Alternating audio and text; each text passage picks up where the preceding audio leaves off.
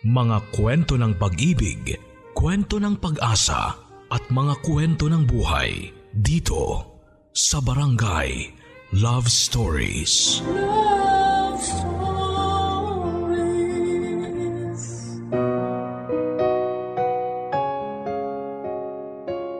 Ang pagmamahal ng isang kapatid ay walang kapantay. Lalo na kapag siya na ang tumatayong magulang sa panahon na yon. Ang magiging tanging alam lang niya ay kung paano ibigay ang bagay na makapagpapasaya sa kapatid niya. Makakalimutan niya na ang sarili niya dahil ang kaligayahan niya ay nakasalalay sa mga ngiti ng kanyang kapatid. Wala nang mas mahalaga sa kanya kung hindi ang makita na maayos at masaya ang kapatid niya. Ang sulat na ating babasahin ay pinadala ng ating kabarangay na si Jenna. Isang ate na tumayo ng magulang sa kanyang nakababatang kapatid na si Jane. Bumuo siya ng mga plano at pangarap para sa kapatid niya. Wala siyang ibang hinangad kung hindi ang mapabuti ang buhay nito. Pero sa huli ay makikita niya na hindi pa rin pala sapat ang sakripisyo na ginagawa niya para maging masaya silang dalawa. Lalo na ang kapatid niya dahil palaging may tao na walang ibang ginawa kung hindi ang manakit ng kapwa at maging makasarili. Dahilan para masakta ng damdamin ng pinakaiingatan at pinakamamahal niyang kapatid. Gusto mo bang makilala si Jenna at ang pinakamamahal niyang kapatid na si Jane? Handa ka na bang maiyak sa kwento ng buhay niya? Meron ka rin bang kapatid na inalagaan, iningatan at minahal mo ng sobra? Nagawa rin ba siyang sakta ng ibang tao? At kung mangyari man yon ay hanggang saan ang kaya mong isakripisyo maging masaya lamang ang kapatid mo? Si Jenna kaya? Ano pang binigay niya para lamang hindi masakta ng kapatid niya? Ano pang sinasakripisyo niya para lamang manatili itong masaya? Naging masaya kaya siya sa desisyon na ginawa niya. Malalaman natin ang landas na pinili niya dito sa mga kwento ng pag-ibig, buhay at pag-asa sa nangungunang Barangay Love Stories. Dear Papa Dudut, Magandang araw po sa inyo at sa mga kabarangay na nakikinig ngayon. Itago nyo na lamang po ako sa pangalang Jenna. 38 years old at nagtatrabaho sa isang marketing agency dito sa Maynila. Sobrang tagal ko rin talagang pinag-isipan ang paggawa ng sulat na ito kasi sobrang hirap para sa akin na balikan itong parte ng buhay ko. Ang masaya at mapapait na alaala ng aking buhay. Pero para may sarado ko na ang parting ito at tuluyan na akong makausad, ay nag-decide na akong maglakas loob na sumulat sa inyo. Papa Dudut, dalawa lang kaming magkapatid ni Jane at ako ang panganay. 4 years old ako nang mamatay ang nanay namin dahil sa panganganak kay Jane. Mula noon ay si tatay na lamang ang nag-alaga at nagpalaki sa amin. Maayos ang buhay namin dahil napaka-responsableng ama ng tatay namin. Kahit na nahihirapan siya sa pagtatrabaho at pag-overtime, ay hindi niya yon pinapakita sa amin ni Jane. Palagi lamang siyang nakangiti at sinasabi na pagbutihin namin ang pag-aaral namin. Pangarap daw kasi nila ni nanay na makapagtapos kami ng pag-aaral ni Jane. Kaya pilit niya raw na igagapang yon. Sigurado raw siya na magiging masaya si nanay sa langit kapag nakakuha kami ni Jane ng college diploma. Kaya naman pareho naming pinagbubuti ng kapatid ko ang pag-aaral namin. Dahil alam ko na mas matalino ako kay Jane. Tinutulungan ko siya pagdating sa academics niya. Sinisigurado ko na pareho kaming may ipapakita na mataas na grades kay tatay. Alam ko kasi na yon ang makapagpapasaya at makaaalis ng pagod niya sa trabaho. Kaya lang papadudot na sa second year college ako nang madiagnose na may lung cancer si tatay.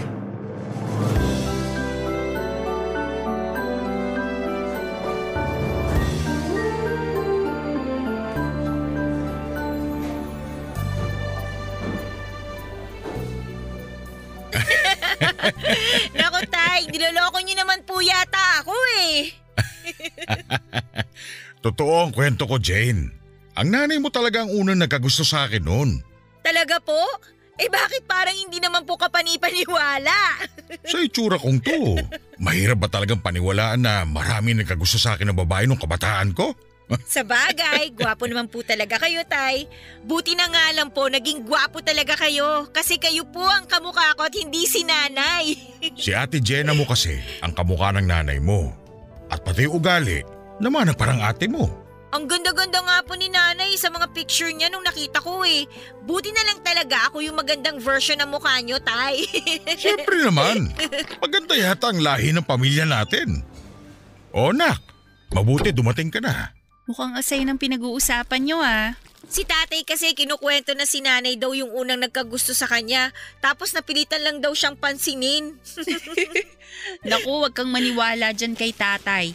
Kasi nabasa ko ang mga love letter niya kay nanay na nakatago dun sa bahay. Nanligaw kaya siya ng ilang taon bago niya napasagot si nanay. Ibig sabihin, matagal nang ligaw si tatay kay nanay? Medyo. Mga limang taon lang naman. Yun din ang kwento sa akin dati ni Lola nung nagbakasyon tayo dun sa probinsya ni nanay. Sabi na nga ba, niloloko mo lang ako, tay eh. Ito talagang panganay ko. Binisto mo naman ako. Huwag kasi kayong magkukwento kay Jane nang nandito ako. Kasi alam na alam ko ang love story nyo ni nanay. Narinig ko na po ang totoong version kina lolo at lola. Ay, gusto niyo po bang kumain? May dala po akong chapsuy dito tsaka tinola. May pineapple juice ka ba riyan? Naku, wala po. Gusto niyo po ba ng pineapple juice? Sige, bibili na lang po ako sa kantin sa baba. Si Jane na lang ang bibili para makapagpahinga ka naman. Galing ka pa ng bahay eh. Ayos lang ba Jane kung ikaw ang bibili? Sige po, ako na lang po bibili. Sakto, may pera pa naman po ako dito. Punta lang ako ng kantin ate ha. Okay. Balik po kagad ako, tay. Ihahanda ko na po ang pagkain dito, Tay. Mamaya na. Hindi pa naman ako nagugutom. Halika na muna dito sa tabi ko at may gusto lang akong sabihin sa'yo, Jenna. Um, sige po. Alam mo, Jenna, maswerte talaga ako na ikaw ang panganay ko. Kasi napaka-responsable at maasikaso mong anak. Ang sabi niyo po, naman ako yun kay nanay, di ba? Oo, ikaw na nga kamukha ng nanay mo. Ikaw pa nakakuha ng ugali niya. Ay, Jenna, alam ko na hindi magiging madali ang sitwasyon mo. Pero sigurado naman ako na kaya mo. Sa inyong dalawa ni Jane, ikaw ang mas matatag at mas matalino. Ikaw din ang mas madiskarte. Kaya ngayon pa lang, gusto ko na kayanin mo kapag… Ay, nagpapaalam na po ba kayo? Hindi ko alam kung pagpapaalam na ba tong ginagawa ko. Pero natatakot kasi ako na baka hindi ko na ito magawa pa. Natatakot ako na baka isang araw, hindi na ako magising at hindi ko na masabi ang mga gusto kong ibilin sa'yo. Tay, magkakasama pa naman po tayo ng matagal. Sana nga anak. Sana magkasama pa tayo ng matagal. Basta, ikaw nang bahala sa kapatid mo ha. Ikaw na lang ang kasama niya kaya alagaan at ingatan mo siya. Kagaya ng ginawa namin sa'yo ng nanay mo. Opo, Tay. Kahit ano pong mangyari, aalagaan ko si Jane. Kahit kailan, hindi ko siya pababayaan. Pangako po yun, Tay.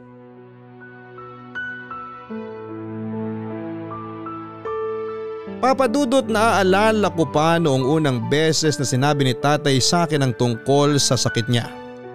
Tulog na si Jane noon sa kwarto at nagsusulat ako ng notes ko sa sala habang hinihintay ang pag-uwi ni tatay. Nakaugulian ko na kasing gawin yon.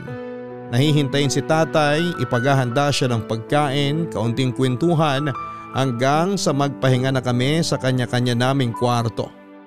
Ang sabi nga ni tatay ay naman ako raw talaga kay nanay ang pagiging maasikaso. Natutuwa rin talaga ako kapag nagkwekwentuhan kami ni tatay. Kinagkwentuhan niya ako ng tungkol kay nanay at sa love story nilang dalawa. Ako naman ay nag-update sa kanya ng tungkol sa pag-aaral naming magkapatid. Pero nang gabi na yon papadudot ay hindi mahihinang tawa ang maririnig sa komedor ng bahay. kung saan kami naroroon ni tatay. Kung hindi ang mahihina at pigil na pag-iyak dahil doon niya sinabi sa akin ang tungkol sa karamdaman niya. Matagal na raw niyang napapansin ang mga sintomas ng lung cancer sa sarili niya na pilit niyang pinagsawalang bahala. Pero sa annual physical exam nila sa opisina ay nakita na may kakaiba sa bagay niya kaya kinailangan niyang dumaan pa sa ilang check-up. Hanggang sa malaman na nga niya na nasa stage 3 na ang lung cancer niya. Papadudot malaki ang naitulong ng kumpanyang pinagtrabahuhan ni tatay pagdating sa pagpapaospital niya. Pero hindi pa rin yon sapat para gumaling siya. Kagad din kasing lumala ang sakit niya at binigyan na rin ng doktor ng taning ang buhay niya. Nalampasan niya ang taning na yon pero binawian pa rin siya ng buhay sa huli. Doon na kami tuluyang naulila ng kapatid kong si Jane papadudot. Ito yung budget para sa tubig, tapos ito naman yung sa kuryente. Okay na yung sa tuition ni Jane, sa allowance niya. Tapos, Budget naman para sa pamasahe ko. Ang matitira dito, pang grocery ko na lang pero ang liit masyado. Ay, bahala na, mapagkakasya ko naman siguro to. Ate Jenna, etong tsaa oh. Ah, salamat Jane. Hindi ko napansin na nagtimpla ka pala. Pero bakit kising ka pa? Hindi pa kasi ako makatulog eh. Maaga ang klase mo bukas, di ba? Oo. Eh, pero kaya ko namang gumising ng maaga. Baka antukin ka sa klase mo kapag napuyat ka. Hindi ate, kaya ko yun. Alam mo naman na sanay ako sa puyatan. Hindi lang talaga ako makatulog tsaka iinom pa sana ako ng tubig. Tapos nakita kita dito kaya gumawa ako ng tsaa para sa'yo. Salamat uli. Kanina ko pa rin talaga gustong magtsaa pero inuna ko muna itong mga kailangan kong gawin. Ano ba yung sinusulat mo sa notebook? Budget to para sa darating na sweldo ko bukas. Kailan nga yung final exam nyo? Next week na ate. Sakto, makakapagbayad ka na ng tuition fee mo. Hindi ka naman nahirapan ngayon sa mga subject nyo. Hindi naman ate, sakto lang pero kaya naman. Sorry ha kung hindi kita masyadong natutulungan sa pagre-review mo. Ayos lang yon. Alam ko naman kasi na busy ka rin talaga sa trabaho mo eh. Sigurado ka ba na hindi ka nahihirapan? Kung kailangan mo ng tulong, sabihan mo lang ako ha. Oo ate. Dati kasi nasasamahan pa kitang mag-review. Tapos tinatanong ko sa iyo yung mga possible questions sa magiging exam ninyo. Ngayon hindi ko na talaga magawa kasi late na ako nakakauwi sa bahay natin eh. Pasensya ka na talaga Jane ha. Ate Jenna, wag mo akong masyadong isipin. Ayos lang ako. Kahit hindi ako kasing talino mo, mapapasa ko yung mga exam ko. Ikaw talaga, matalino ka rin. Sabi nga ni tatay, pareho tayong nagmana sa katalinuhan niya eh. Naku, ewan ko dun kay tatay. Palagi naman niyang sinasabi na kapag magandang bagay, sa kanya lagi nagmana. Pero ate, sorry ha. Bakit ka naman nagsusori? Eh kasi hindi ako makatulong sa'yo pagdating sa mga gastusin tapos nagiging pabigat pa ako sa'yo. Kahit kailan, hindi ka naging pabigat sa akin, Jane. Kahit nahihirapan ka na sa trabaho mo nang dahil sa akin? Mahirap ang trabaho ko, oo. Pero hindi ibig sabihin nun nahihirapan na ako ng dahil sa'yo. Ay, bakit kasi ayaw mo pa akong payagang mag part-time job? Kaya ko naman yun. Pinag-usapan na natin to, di ba? Ang gusto ko, mag-focus ka lang sa pag-aaral mo. Basta makita ko na okay ang grades mo, okay na rin ako doon mawawala na lahat ng pagod ko. Gagalingan ko palagi sa school, Ate Jenna. Promise yan. Aasahan ko yan, ah. Basta, hindi ako mapapagod na alagaan at suportahan ka sa lahat ng ginagawa mo, Jane.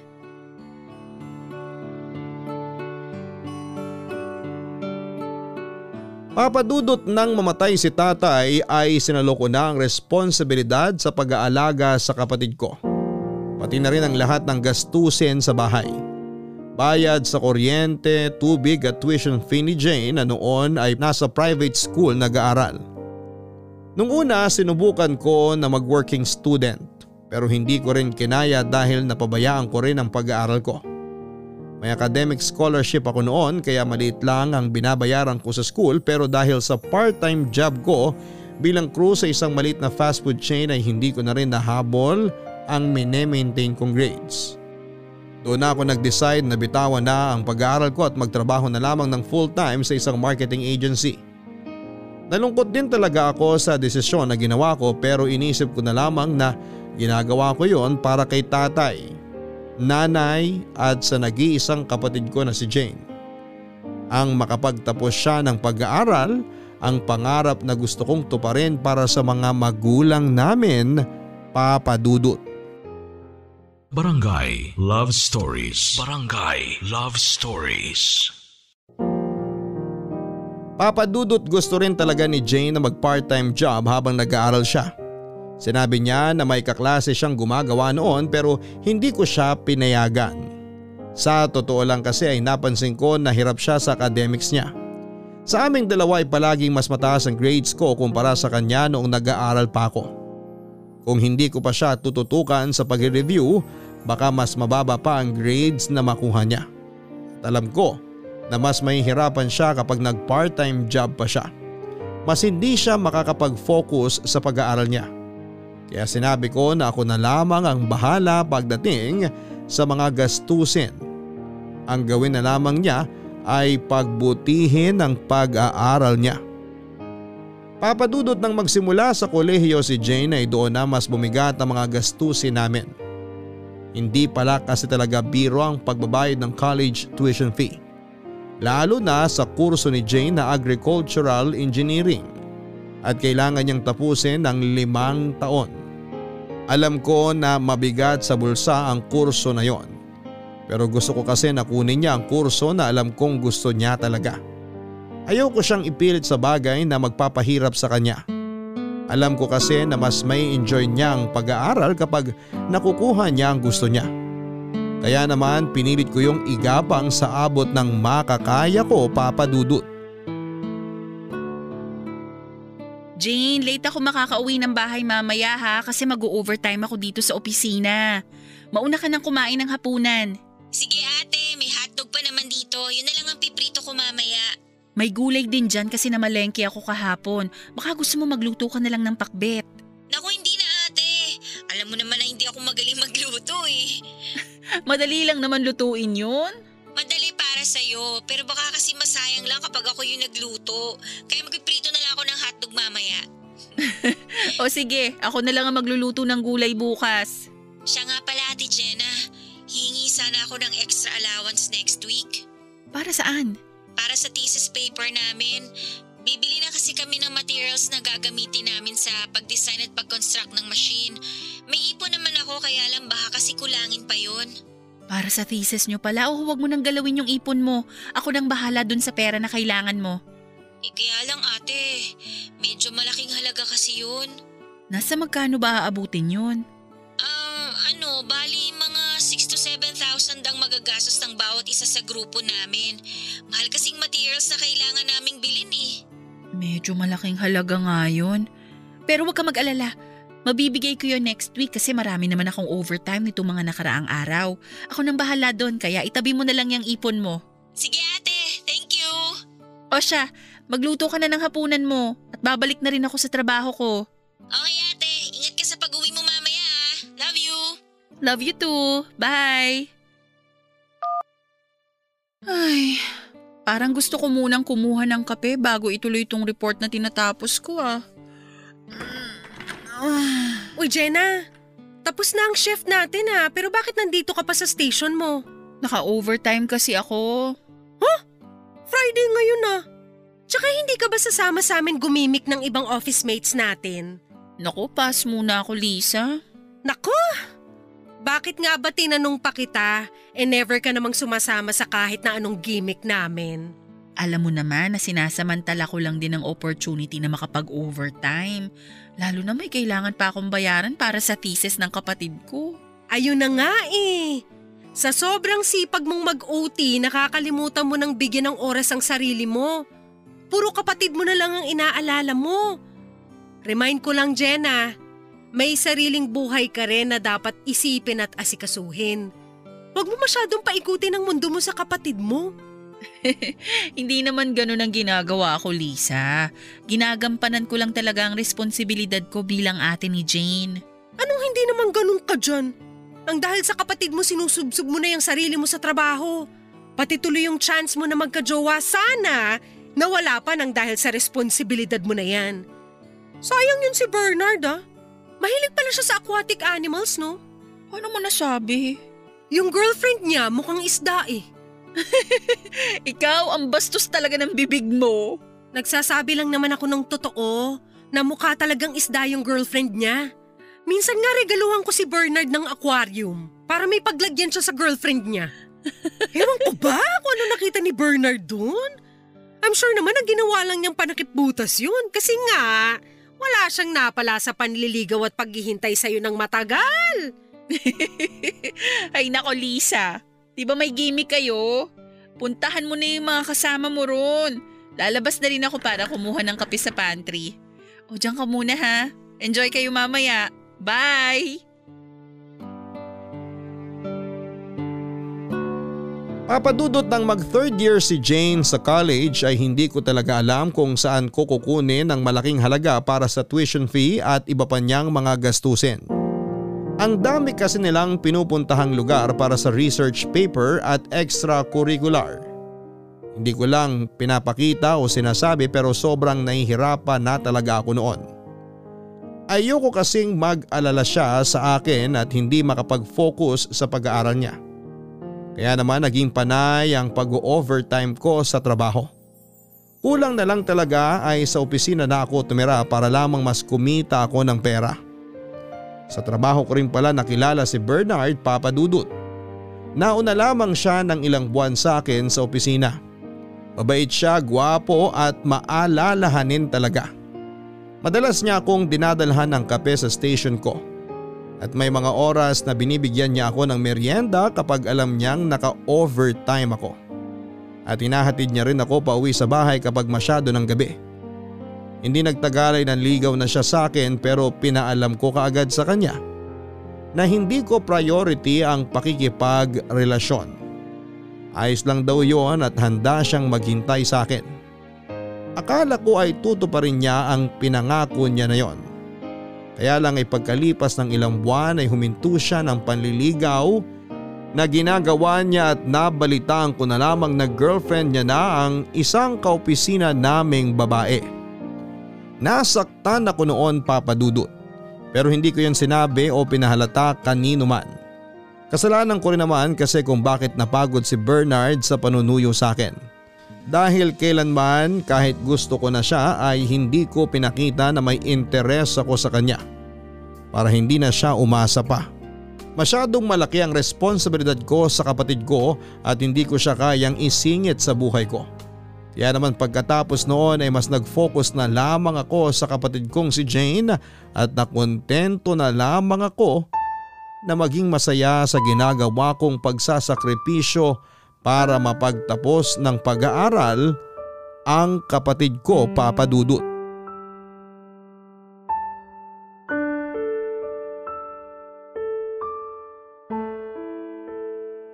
Jane, kailangan na tong malaman ng ate mo. Eh, pero hindi pa nga ako handa. Kailan ka ba magiging handa? Manuel, pwede pa naman nating ipagpabukas to, di ba? Nakailang bukas ka na, Jane. Hindi magtatagal, mahalata niya na rin tayo. Eh, hindi mo kasi ako naiintindihan eh. Ano ba kasing kinakatakot mo? Kapatid mo siya. Sigurado ako na matatanggap niya ang tungkol sa ating dalawa. Pero ayoko pa ngang malaman niya, Manuel. Bahala ka. Ipapaalam na natin sa kanya to, sa ayaw at sa gusto mo. Pero Manuel… Ay, grabe. Ang init. Ang aga kong ngang umalis ng bahay. Ang dami pa rin tao kaagad sa palengke. Oh, Manuel. G- good morning, Ate Jenna. Good morning din. Ang aga mo naman yatang dumalaw dito sa bahay. Um, ate, may dalang kalamay si Manuel. Kababalik lang kasi ng tita niya galing Ilocos. Maraming biniling kalamay. Kaya nagdala raw siya dito sa atin. Yan ba yung masarap na kalamay na minsan mo nang dinala dito sa bahay? Yan nga yun, ate. Naalala talaga kita na mag-uwi si tita kaya nagdala ako dito sa inyo. Naku, salamat. Aayusin ko lang tong mga pinamili ko dito sa lamesa. Nagkape ka na ba? Hindi pa pero ayos lang naman ako kasi nag-almusal na rin ako bago umalis ng bahay. Jane, ipagtimpla mo muna ng kape ang kaibigan mo. Ilalabas ko na rin tong binili ko na maha blanca sa palengke kanina. Sige ate. Jane, wag na. Alam mo namang busog pa ako, di ba? Ipagtitimpla na kita kasi may dala ring pagkain si ate Jenna. Wag na nga, kasi hindi ko rin maiinom yan. Sabihin na lang natin sa ate mo, ang dapat niyang malaman. Anong ibig mong sabihin na dapat kong malaman, Manuel? Mag-uusap na nga lang kayo ng pabulong yung malapit pa sa akin. Um, ano kasi, ate Jenna? May gusto talaga kaming ipagtapat sa iyo ni Manuel ate. Ano yun? Yung tungkol ba sa relasyon ninyong dalawa? Alam mong may relasyon kami ni Jane, ate? Oo, matagal na. Hindi naman ako manhead at bulag para hindi mapansin ang tungkol sa inyo. Pinapakiramdaman ko lang kayo at hinihintay ko na sabihin niyo sa akin ang tungkol sa relasyon ninyo. Sorry ate ha. Ay, may magagawa pa ba ako? Alangan namang pigilan ko pa ang relasyon ninyo. Baka mas lalo lang kayong magtago sa akin. Pero at least ngayon sinabi niyo na sa akin yan kaya mas mapapanatag na ang loob ko. Ayoko lang talaga yung pinaglilihiman niyo ako lalo ka na Jane. Alam mo naman na malaki ang tiwala ko sa iyo. Kaya hindi rin ako masyadong nagtatanong ng tungkol kay Manuel. O siya, magtimpla ka na ng kape at ipagtimpla mo na rin ako. Ah, ate Jenna, may iba pa sana kaming gustong sabihin sa'yo. Ano yon? Sabihin niyo na sa akin ngayon, marami pa akong gagawin sa kusina. Oh, bakit wala nang nagsasalita sa inyong dalawa at nagtitinginan na lang kayo dyan? Ano ba kasi yon? Sabihin niyo na sa akin na masimulan ko na yung mga gagawin ko. Hindi niyo naman siguro sasabihin na buntis si Jane at ikaw ang ama, no, Manuel? Kasi ibang usapan na yon. Hindi biro ang buhay ngayon Ate kaya... Jenna, sorry. Sorry talaga. Buntis ka nga, Jane?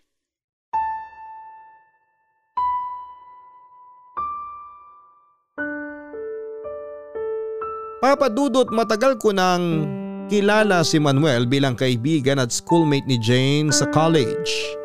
Pero nung una pa lang siyang pinakilala ni Jane sa akin nang minsan siya nitong inihatid sa bahay ay naramdaman ko na kaagad na may gusto si Manuel sa kapatid ko. Hindi ko na lamang yon ginawang big deal dahil nakikita ko naman na hindi naapektuhan ang pag-aaral ng kapatid ko. Palagi ko rin namang pinapaalala kay Jane na unahin niya ang pag-aaral niya kesa sa ibang bagay. Natuparin namin ang sabay ang mga pangarap ni tatay at nanay ang makapagtapos siya ng kolehiyo. Papadudot malaki talaga ang naging tiwala ko sa kapatid ko kahit kailan ay hindi ko siya pinag-isipan ng kahit na anong negatibong bagay. Umaasa ako noon na pareho kami ng gustong mangyari na matapos niya ang kolehiyo niya. Umaasa ako noon na may mapupuntahang magandang lahat ng pagsasakripisyo na ginagawa ko para sa kanya. Hindi siya nakarinig ng kahit na anong panunumbat mula sa akin. Palagi kong sinasabi sa kanya na hindi ako nahihirapan basta nakikita ko na pinagbubuti niya ang pag-aaral niya. Ang hindi ko alam ay makakagawa pala siya ng bagay para magulo ang mga plano namin papadudot. Barangay Love Stories. Barangay Love Stories. Papadudod hindi ko rin talaga alam kung paano tatanggapin ang sinabing yon ni Jane sa akin. Kahit kailan ay hindi ko naisip na mabubuntis siya nang hindi pa nakapagtatapos ng pag-aaral. Kasalanan ko rin siguro kasi naging masyado ako maluwag sa kanya. Inayaan ko siya na gawin ang lahat ng bagay na gusto niya. Masyado kong binigay ang tiwala ko sa kanya pero ginawa ko yon kasi ang gusto ko ay maging kampante siya sa akin bilang kapatid niya. Gusto ko na sabihin niya sa akin lahat ng bagay na nangyayari sa kanya. Gusto ko na makuha rin ang buong tiwala niya. Pero dahil sa masyado akong naging mabait na ate sa kanya ay iba ang kinahinatna ng ginawa ko na yon. Oo, sumama ang loob ko papadudot kasi napakarami kong sinakripisyo para sa kapatid kong si Jane. Siyang palaging inuuna ko sa lahat ng bagay. Wala na ako halos itinara para sa sarili ko. Ang sabi ko noon ay ayos lang na mahirapan ako basta hindi ang kapatid ko. Ibibigay ko ang lahat basta makita ko lamang siyang nakangiti. Kaya naman kahit gusto kong magalit sa kanya noon ay tinanggap ko na lamang ang pangyayari na buntis na ang nag-iisang kapatid ko, Papa Dudut.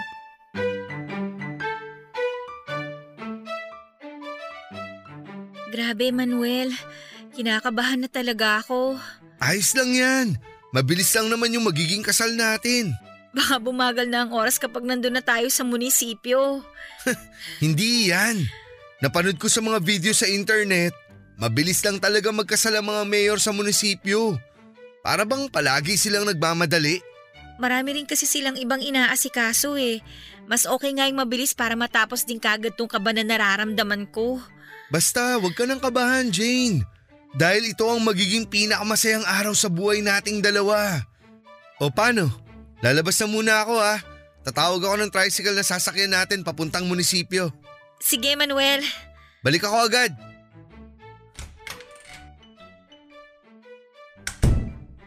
Ay, grabe. Pinagpapawisan ang kilikili ko sa sobrang kaba. Jane, Ate, pasok ka. okay na ba ang makeup mo? Oo, okay na. Teka lang, parang kulang pa yung blush on. Lalagyan kita pati na rin ng lipstick na kulay pink, saka konting eyeliner dito sa gilid ng mata mo. Ayan, mabuti na lang at kompleto ka ng makeup kit dito sa kwarto mo. Mabuti na lang at magaling kang mag-makeup, kaya hindi ko na kailangan ng makeup artist. Konti lang naman ang nilagay ko para mas makita ang kulay at sigla ng mukha mo. Ayan, tapos na. Tingin ka sa salamin. Tama ka ate. Mas naging maganda nga ako dahil sa pagme-makeup mo sa akin. Mas lalo ako naging kamukha ni tatay. Siyempre, ikaw yung magandang version ng mukha ni tatay. Ate, para namang sinabi mo na hindi gwapo si tatay. Ikaw ah! Oy, wala akong sinabing ganyan na. Gwapo naman si tatay eh. Kaya nga nagustuhan at minahal siya ni nanay eh. Oh, Ate Jenna, umiiyak ka ba? Hindi. Medyo ano lang. Um, bigla lang akong sinipon. Ay, galit ka pa rin ba kasi nasira ako mga plano at pangarap mo sa akin? Ano ka ba, Jane? Kahit kailan, hindi ako nagalit sa'yo. Sorry ha. Kung naging failure ako na kapatid sa'yo. Sorry sa lahat ng kasalanan at pahirap na nagawa ko sa'yo, ate. Hindi ka failure at wala kang nagawang kasalanan, Jane. Aaminin ko, nabigla talaga ako nang malaman kong tungkol sa pagbubuntis mo. Pero andyan na yan eh. Magkakaanak ka na at magkakaroon na ako ng pamangkin. Kaya lang naman ako naiiyak ngayon kasi hindi ako makapaniwala na yung nag-iisang kapatid ko na dati lang karga-karga ko nung baby pa. Ikakasal na. Magkakaroon na ng sariling pamilya ngayon. Sa totoo lang, napakasaya ko para sa iyo, Jane. Ate, salamat ah. Salamat sa lahat ng sakripisyo mo. Salamat sa pagmamahal at pag-aalaga na ginawa mo sa akin. At aalagaan at mamahalin pa rin kita kahit kasal ka na. Aalagaan ko kayo ng magiging anak mo. Walang magbabago, Jane, okay? Tandaan mo yan. Ikaw pa rin ang baby sister ko. Kahit may baby ka na. Hindi yun magbabago.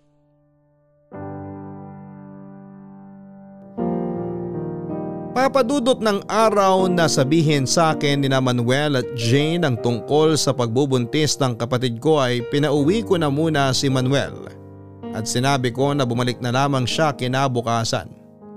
Ayaw pa sana nitong umuwi pero seryoso akong nakiusap sa kanya hanggang sa umalis na nga siya papadudot. Pagkatapos kong ayusin ang mga pinamalengke ko ay hindi ko rin muna kinausap si Jane at pumasok lamang ako sa kwarto ko at doon ay tahimik na umiyak. Sobrang bigat ng nararamdaman ko noon dahil hindi ko maisip kung bakit at paano nagawa yun ni Jane. Napakarami naming plano tapos ay magpapabuntis lamang siya nang hindi pa siya nakapagtatapos ng pag-aaral. Sobrang bigat at sama talaga ng loob ko pero nang mapatingin ako sa picture namin ni tatay at nanay na noon ay buntis pa lamang kay Jane. Doon ay unti-unting gumaan ang pakiramdam ko. At sa huli ay naisip ko na ang pinagbubuntis ni Jane ay hindi isang pabigat kung hindi magiging biyaya sa aming magkapatid. Papadudot kinabukasan noon nang lumabas ako ng kwarto ay nakahain na ang almusal para sa akin. Mainit na kape, sinangag na kanin, pandesal, corned beef at pritong itlog. Nang mapatingin ako kay Jane na siyang naghanda ng lahat ng yon ay naiyak siyang nagsabi ng sorry kasi nasira raw niya ang mga plano ko para sa kanya. Sorry kasi hindi niya raw matutupad ang pangako niya sa akin na magtatapos siya ng pag-aaral. Doon ko na siya niyakap at sinabi ko na wala siyang dapat na ipag-sorry sa akin dahil tanggap ko nang magiging tita na ako sa magiging anak nila ni Manuel. Kaya naman pumayag na rin ako na makasal kaagad silang dalawa papadudot.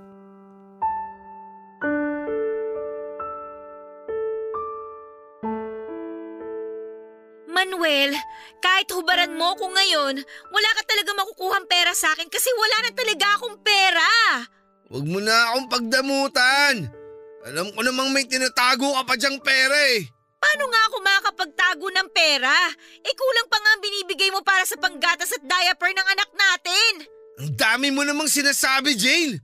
Bigyan mo na lang kasi ako ng pera. Para pang taya ako dun sa sugal. Babalik ko rin naman bukas ah. Kung gusto mo, triplein ko pa. Kapag nanalo ako sa sugal. Wala na nga, Manuel! Wala na! Ibigay mo na lang kasi sa akin ang tinatago mong pera. Manuel, bitawan mo nga ako! Wala kang mapapala sa pagkapkap na ginagawa mo sa akin! Ah, wala pala ah. Bigay mo na lang sa akin ang pera mo, Jane! Bitawan mo kulit mo, ah. Aray, huwag mo ako sabunutan! Mas masasaktan ka kapag hindi ka pa naglabas ng pera. Nasaan na nga ang pera mo? Ilabas mo na, Jane! Mm. Hoy, Manuel! Anong ginagawa mo sa kapatid ko? Bakit mo siya sinampal? Bitiwan mo si Jay! Bitiwan mo siya sabi! Aray! Huwag mo ko hampasin natin, Jenna! O, ayan! Magsama kayo ng kapatid mo! Ate! Dito ka lang sa likod ko, Jane. At ikaw, Manuel. Ang kapal naman ng mukha mo na sakta ng kapatid ko! Ate Jenna! Huwag ka na makialam dito dahil away ng mag-asawa to! Hindi ako makikialam dito kung hindi mo sinasaktan ng kapatid ko! Iayaw niya akong bigyan ng pera eh. Sa kanya ko lang naman binibigay ang sweldo ko. Tapos ngayon na nangihingi lang ako ng konti, pinagdadamutan pa ako. Bakit? Sweldo ko naman ang hinihingi ko sa kanya. Wala na nga kasing natira sa mga binigay mo sa akin, Manuel! Ilang beses ko bang kailangan sabihin sa'yo na kulang pa yung mga binibigay mo sa akin para sa mga panggastos ni baby? Tapos ngayon manghihingi ka pa? Saan ko naman kukunin ang ibibigay ko sa'yo? Aba, parang minamalit mo pa ang perang pinaghihirapan ko ha. Buisit ko talaga. Huwag kang lalapit, Manuel! Sinasabi ko sa'yo, ipapapulis talaga kita! Saka pwede ba? Huwag mong sigaw-sigawan ang kapatid ko! Baka nakakalimutan mo na nandito ka ngayon sa pamamahay namin! Ayan! Ayan tayo eh! Ang mahirap sa'yo, napakapakailamera mo! Akala mo, ikaw ang palaging tama sa bahay na to! Alam mo, hayaan mo na lang kami mag-usap ng asawa ko para maayos namin ang gulo na to. Hindi nakakatulong yung pagiging intermitida mo. Hindi ko na siya hahayaan na makipag-usap sa'yo kasi lumalabas ang totoong ugali mo! Kung gusto mong matapos na ang gulo na to, umalis ka na dito sa bahay namin, Manuel! Umalis ka na bago pa ako tumawag ng pulis! Ipapakulong kita dahil sa pananakit mo sa kapatid ko! Umalis ka na!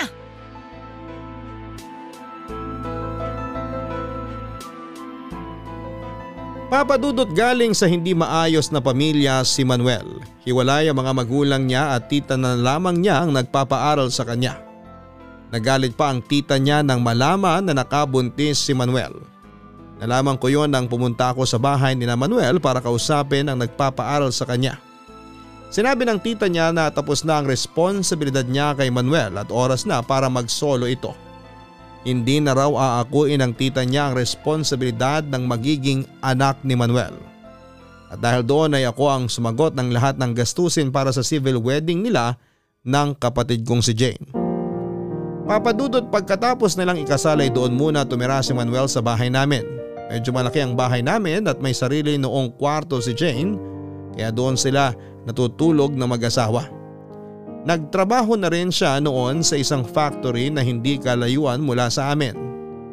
Pero mula nang mga anak si Jane ay unti-unting lumabas ang kagaspangan ng ugali ng bayaw kong si Manuel.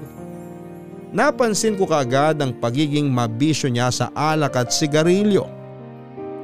Madalas siyang umuwi ng laseng at mainit ang ulo. Wala akong pakialam sa mga bisyo niya dahil pera naman niya ang ginagamit niya na pambili doon. Pero nang makita kong sinaktan niya ang kapatid ko ay doon na ako hindi nakapagpigil na makialam sa buhay nilang mag-asawa.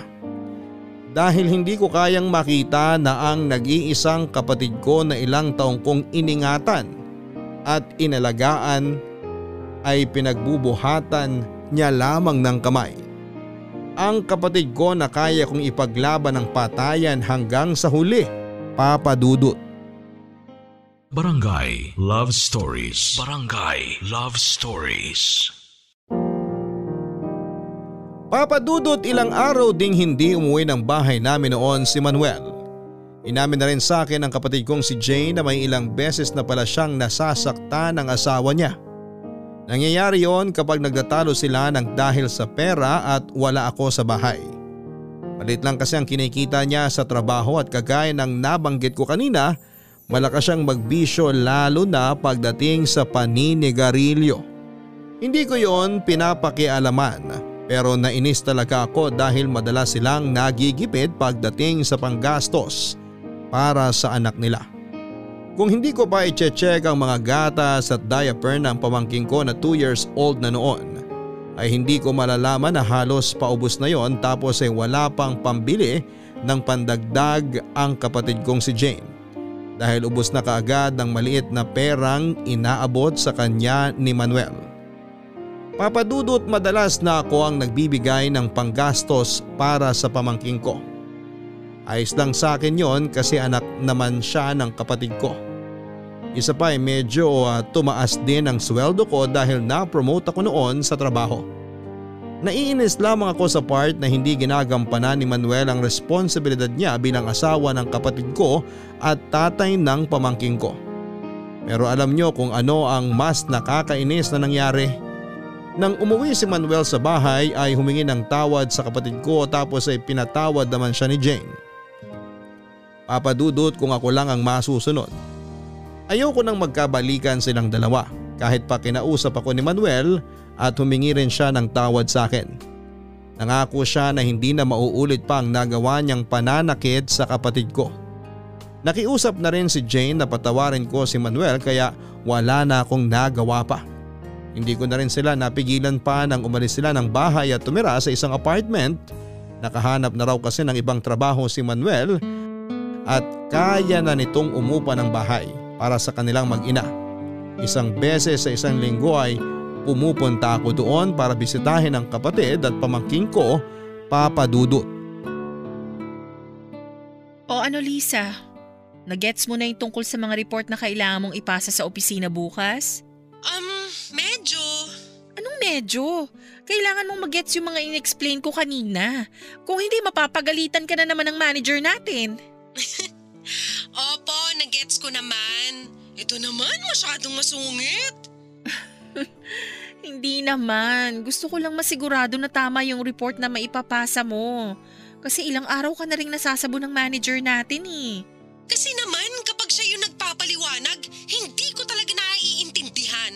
Hindi mo naiintindihan o hindi mo lang iniintindi? Kasi magkaiba yon. Naku, magkapareho lalo na sa mga meeting natin. Minsan nga feeling ko, hindi niya rin naman naiintindihan yung mga updates sa opisina. Kunwari lang siya na alam niya kasi syempre, manager natin siya. Alam mo sa totoo lang, Jenna, mas bagay ka pa nga na maging manager kaysa sa kanya. Yan naman ang imposibleng mangyari. Bakit naman? Ang galing mo kaya sa trabaho. Kaya hindi nakakapagtaka na na-promote ka kaagad. At sigurado ako na mapopromote ka ulit this year. Yan ang mas malabong mangyari. Alam mo naman na may palakasan ngayong nagaganap sa opisina natin.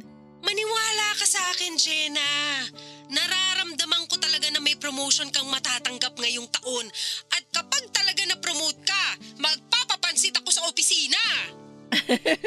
Sinabi mo yan ha, tatandaan ko yan, Lisa. Ay, Lisa, baba ko muna tong tawag. Nandyan na yata yung magdi-deliver ng mineral water dito sa bahay. Okay, sige. Salamat ulit sa pagtulong sa akin na matapos sa mga report ko para bukas. Bye! Bye, see you!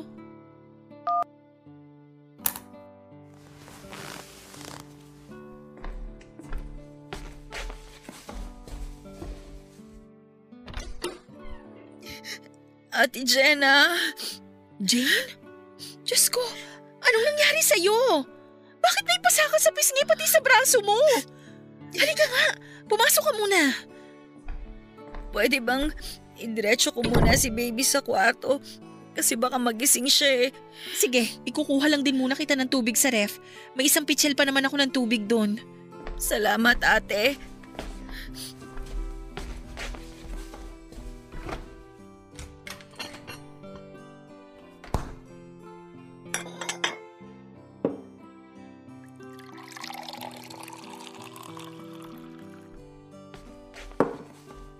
Hindi ba nagising si baby? Hindi naman. Okay, maupo ka muna dito sa sofa.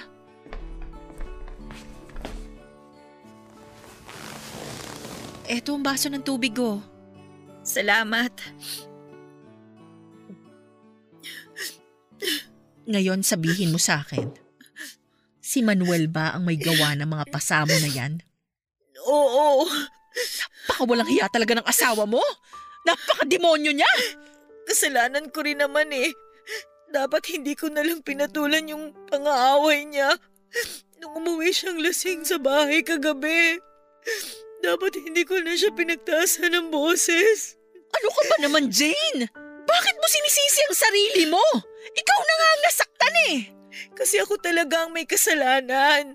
Dapat pinigilan ko na lang ang sarili ko na pagtaasan siya ng boses.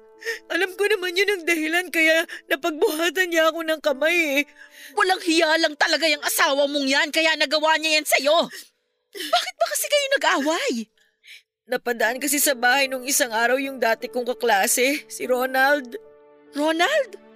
Yung kaklase mo nung high school? Oo, siya nga ate. Nakatira kasi siya dun sa malapit sa apartment namin.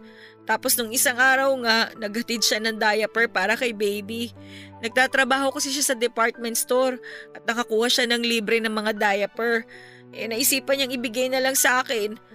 Tapos nung umuwi namang lasing si Manuel kagabi, sinabi niya na may ibang lalaki raw ako kaya nagkasagutan kaming dalawa.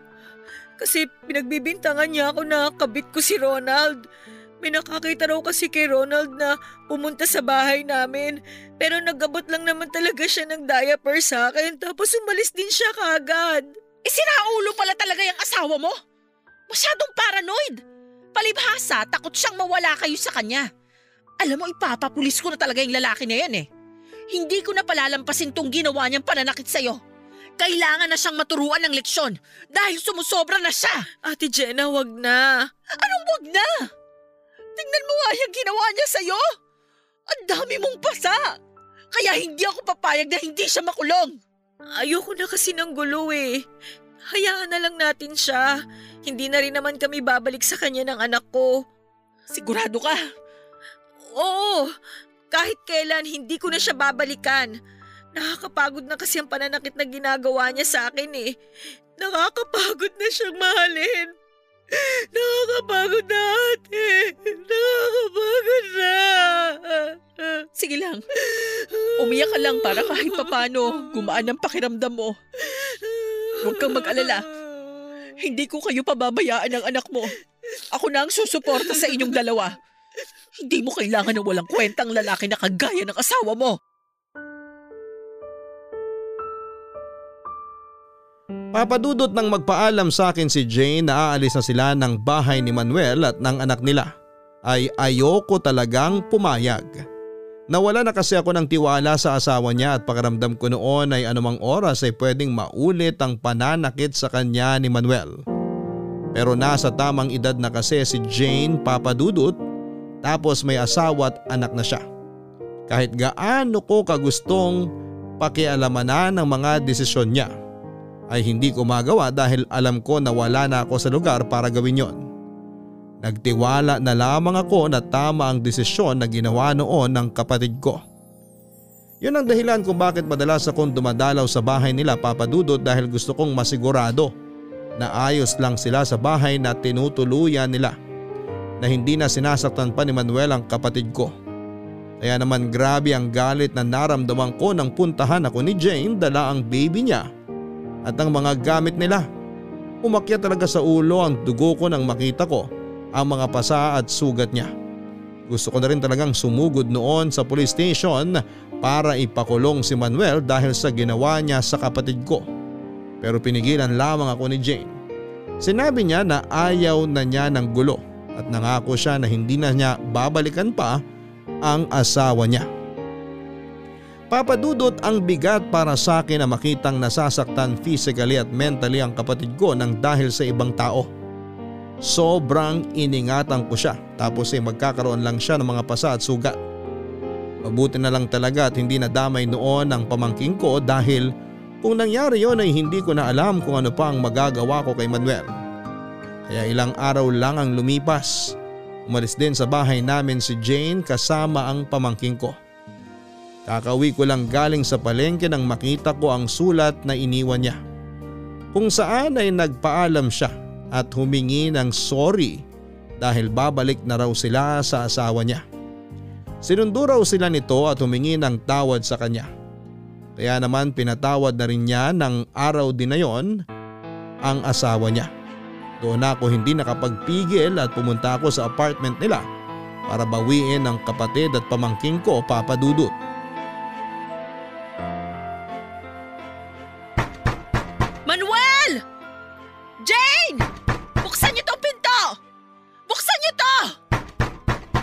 Manuel!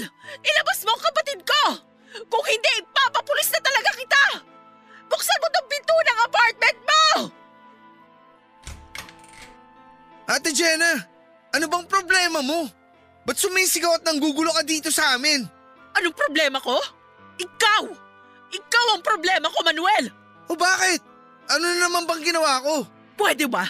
Huwag ka na nga umarte dyan na parang wala kang alam kung bakit ako nandito.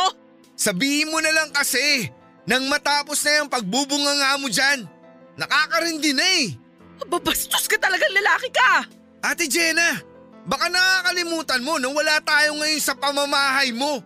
Kaya pwede kong sabihin lahat ng gusto kong sabihin ngayon. Pasalamat ka nga, tinatawag pa kitang ate. Ang kapal din talaga ng mukha mo, no? At ang lakas ng loob mong magsalita sa akin ng ganyan ngayon. Ikaw nga ang dapat magpasalamat sa akin dahil wala akong kasamang polis para ipakulong ka! Alam mo, masyado ka na talagang nanggugulo. Nabubulaaw na pati yung mga kapitbahay namin dito. Ang mabuti pa, umalis ka na. Hindi ako aalis dito hanggat hindi ko kasama ang kapatid ko at ang pamangkin ko. Kaya ilabas mo na sila! Hindi mo ba talaga naiintindihan, Ate Jenna? Hindi na sila uuwi sa'yo. Ano bang sinasabi mo dyan? Umalis ka na nga dyan sa harapan ko at ilabas mo ang kapatid at pamangkin ko! Ikaw ang umalis. Hindi nga ako aalis hanggat hindi ko sila kasama! Kaya ilabas mo sila! Jane! Jane, lumabas ka dito! Tumigil ka na nga. Umuwi na tayo! Hindi sila uuwi dahil ito ang bahay nila. Jane! Dito lang sila kasama Jane, ko. lumabas ka Kaya na dyan! ka na. Umuwi na tayo! Hindi ka ba talaga titigil? Nilayasan ka na ng asawa ko. Kaya hindi na sila sasama sa'yo. Ano ba talagang pinakain mo sa kapatid ko, ha? Sa totoo lang, hindi ko makita ang dahilan kung bakit minahal ka niya. Lalo na ngayon at lumabas na ang totoong demonyong ugali mo. Kaya dapat ikaw ang iwanan niya. Hindi niya kailangan ng isang bastos at walang kwentang lalaki na kagaya mo. Ate, tama na! Huwag mo na pagsalitaan ng ganyan ang asawa ko. Oh, ba't lumabas ka pa? Di ba sabi ko sa'yo, doon ka lang sa loob? Hayaan mo na akong kausapin ng ate ko. Bahala na nga kayong dalawa. Para kayong mga tanga. Napakahayop talaga nitong asawa mo, Jane. Halika na, umuwi na tayo. Kunin mo na mga gamit yun ni baby. Hindi ako sasama sa'yo, ate. Ha? Ang sabi ko, hindi ako sasama sa'yo. Dito lang kami ni baby sa asawa ko. Pero bakit? Akala ko ba hindi mo nababalikan ang hayop na yan? Sinaktan ka niya, Jane. Ilang beses ka na niyang sinaktan, baka nakakalimutan mo. Oo, pero asawa ko pa rin siya at tatay siya ng anak ko. Kaya ayos lang sa'yo nasaktan ka niya ng paulit-ulit? Jane, ano ba talagang nangyayari sa'yo? Bakit ginagawa mo to sa sarili mo? Halika na, uuwi na tayo. Kunin mo na mga gamit ni baby. Ate, hindi nga ako sasama sa'yo. Dito lang kami kay Manuel kaya bitawan mong kamay ko. Umuwi na tayo, Jane! I-empake mo na yung mga gamit niya ni baby! Ayoko nga, please lang ate. Umalis ka na. Ayoko nang sumunod sa mga sinasabi mo. Ayoko na maging sunod-sunuran sa'yo. Kaya please lang, tumigil ka na dahil nakakasakal ka na ate! Ano bang sinasabi mo? Masyado ka na nakikialam sa buhay ko. Matanda na ako at kaya ko ng sarili ko. Hindi ka na dapat nangihimasok pa sa pamilya namin. Jane, kahit kailan hindi ako nakialam sa buhay mo. Palagi kitang binibigyan ng kalayaan na magdesisyon pero ngayon, makikialam ako dahil ayoko nang masaktan ka pa ng hayop na yan. Kaya uuwi na tayo ng baby mo sa ayaw at sa gusto mo. Pero ayoko nga eh.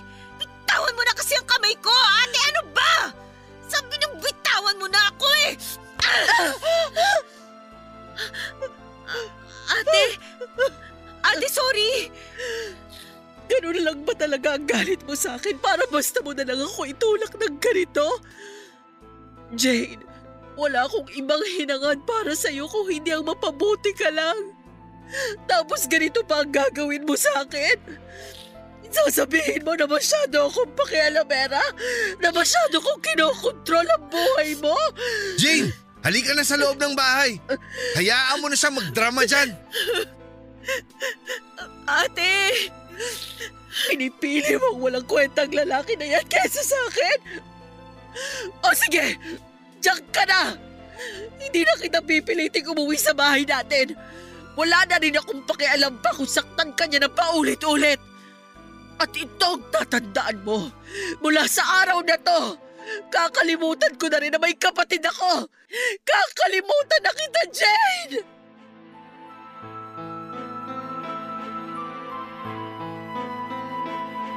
Papadudot pagkatapos kong makita si Jane na maraming pasa. Noong umuwi siya sa bahay ay nangako ako sa sarili ko na hindi ko nahahayaan na masaktan ulit siya ni Manuel. Na kami na ni Manuel ang magtutuos sa oras na mangyari yon. Pinigilan ko na lamang talaga ang sarili ko na ipakulong si Manuel dahil na rin sa pakiusap ni Jane. Pinanghawakan ko ang pangako niya sa akin na hindi na siya babalik pa sa asawa niya. Naniwala ako sa sinabi niya na hindi na niya hahayaan pang masaktan siya ni Manuel.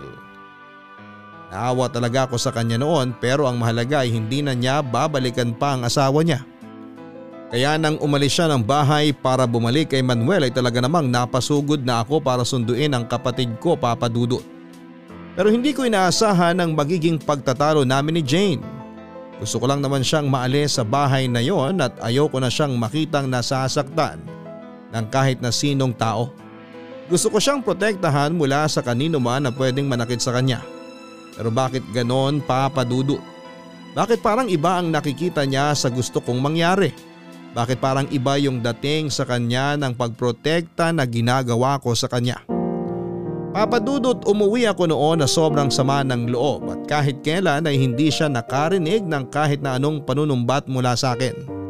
Palaging pag-aalala at pagmamahal lamang ang pinaparamdam ko sa kanya. Kaya masakit para sa akin na marinig mula sa kanya mga salitang nasasakal na siya sa akin. Na masyado ko nang kinokontrol ang buhay niya. Kahit ang gusto ko lang naman ay mapabuti siya. Kaya sumuko na ako noon at sinabi ko na kahit kailan ay hindi ko na siya pakikialamanan sa mga desisyon niya. Kakalimutan ko na siya at ang anak niya. Papadudot kinagabihan noon ay nakatanggap ako ng tawag mula sa nagpakilalang pulis. Malakas kagad ang naging kabog ng dibdib ko na hindi ko maintindihan. Lalo na nang itanong nila kung kapatid ako ni Jane. Nang sabihin ko na oo ay pinapunta nila ako sa apartment ni na Jane dahil may gulo raw na nangyari doon. At sinabi na rin nila na wala na ang nag-iisang kapatid ko. Papadudot nagpasama ako sa isang pinsang ko na pumunta sa apartment ni na Jane dahil baka hindi ko kayanin ang makikita ko. At doon nga ay tumambad sa akin ang wala ng buhay na kapatid ko. Hindi kalayuan ay nandun din si Manuel na wala na ring buhay at ang sabi ng mga pulis, may tumawag daw sa kanila at sinabing narinig daw nilang may sumisigaw sa apartment ni na Jane. Pati na rin ang walang tigil na pag-iyak ng anak nila. At nang makarating sila ay nakita na nila ang kapatid ko na wala ng buhay at maraming saksak sa katawan. Tatakas pa raw sana si Manuel nang mahuli ng mga pulis at biglang nanlaban at nanaksak pa kaya nabaril na ito ng isa pang pulis na dahilan para bawian ito ng buhay. Papadudot halos mahimatay na ako sa sobrang paninikip ng dibdib ko noon dahil sa mga nangyari. Lalo na nang may magabot sa akin ang pamangking ko na noon ay hindi na umiiyak. Pero ako naman ang umiyak habang yakap-yakap ko siya. Inisip ko noon na sana ay hindi ko sinukuan ng kapatid ko. Sana ay pinilit ko pa rin siyang sumama sa akin. Sana ay hindi ako nagpadala sa mga sinabi niya at hindi ko sana siya iniwanan. Sana ngayon ay kasama ko pa rin siya at kasama rin sana namin siya ng pamangking ko na magkakahawak kamay sana kaming nagpapalaki sa anak niya at inaharap ang mga pagsubok ng buhay. Maraming taon nang nakalipas papadudot ako na ang tumayong magulang ng pamangking ko. At hindi na rin ako nag-asawa pa. Sapat na sa akin na umikot ang mundo ko sa kanya at sa kanya na lamang kasi ako pwedeng bumawi. Dahil sa totoo lang hanggang sa ngayon ay sinisisi ko pa rin ang sarili ko sa pagkawala ng kapatid kong si Jane. At sana sa pagtatapos ng sulat na ito kahit papaano ay maging daan po ito para makausad na ako sa mabigat na pangyayaring ito ng buhay ko. Dito ko na po tinatapos ang sulat ko Papa Dudut. Ang inyong forever kapuso at kabarangay, Jenna. Maraming maraming salamat Jenna sa pagitiwala mo dito sa aming programang Barangay Love Stories. Salamat sa paglalakas loob na magawa itong sulat mo dahil alam ko na hindi talaga madali para sa iyo ang balikan ng parte na ito ng buhay mo. Hindi madaling alalahanin ang mabigat na pangyayari sa iyong nakaraan. Pero sana'y huwag mo nang patuloy na sisihin ang sarili mo sa pagkawala ng kapatid mong si Jane. Oo, napakahirap talaga para sa kanino man ang mawala ng minamahal sa buhay. Pero wala kang naging kasalanan. Hindi mo ginusto ang nangyari sa kanya at ginawa mo ang lahat para maging mabuti kang kapatid kay Jane. Umaasa rin ako Jenna na magiging daan ang pagsulat mo dito sa amin para kahit papaano ay mabawasan ang bigat na nandyan sa iyong dibdib. Hindi madali ang proseso ng pag-usad pero patuloy mo pa rin itong pag-aralan para hindi ka makulong sa kalungkutan. Nandyan pa ang pamangkin mo at siya ang gawin mong inspirasyon para patuloy kang maging malakas. Sigurado ako na yun din ang gusto ng kapatid mong si Jane na mangyari.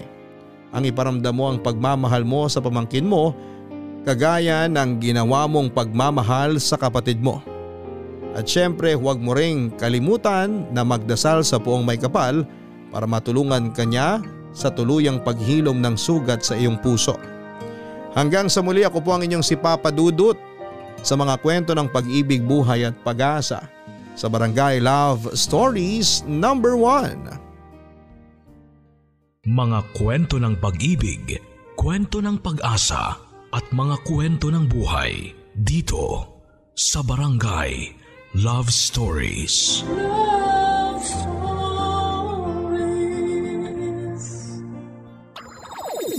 Nagustuhan ng iyong napakinggan? Ituloy yan via live stream sa www.gmanetwork.com/radio.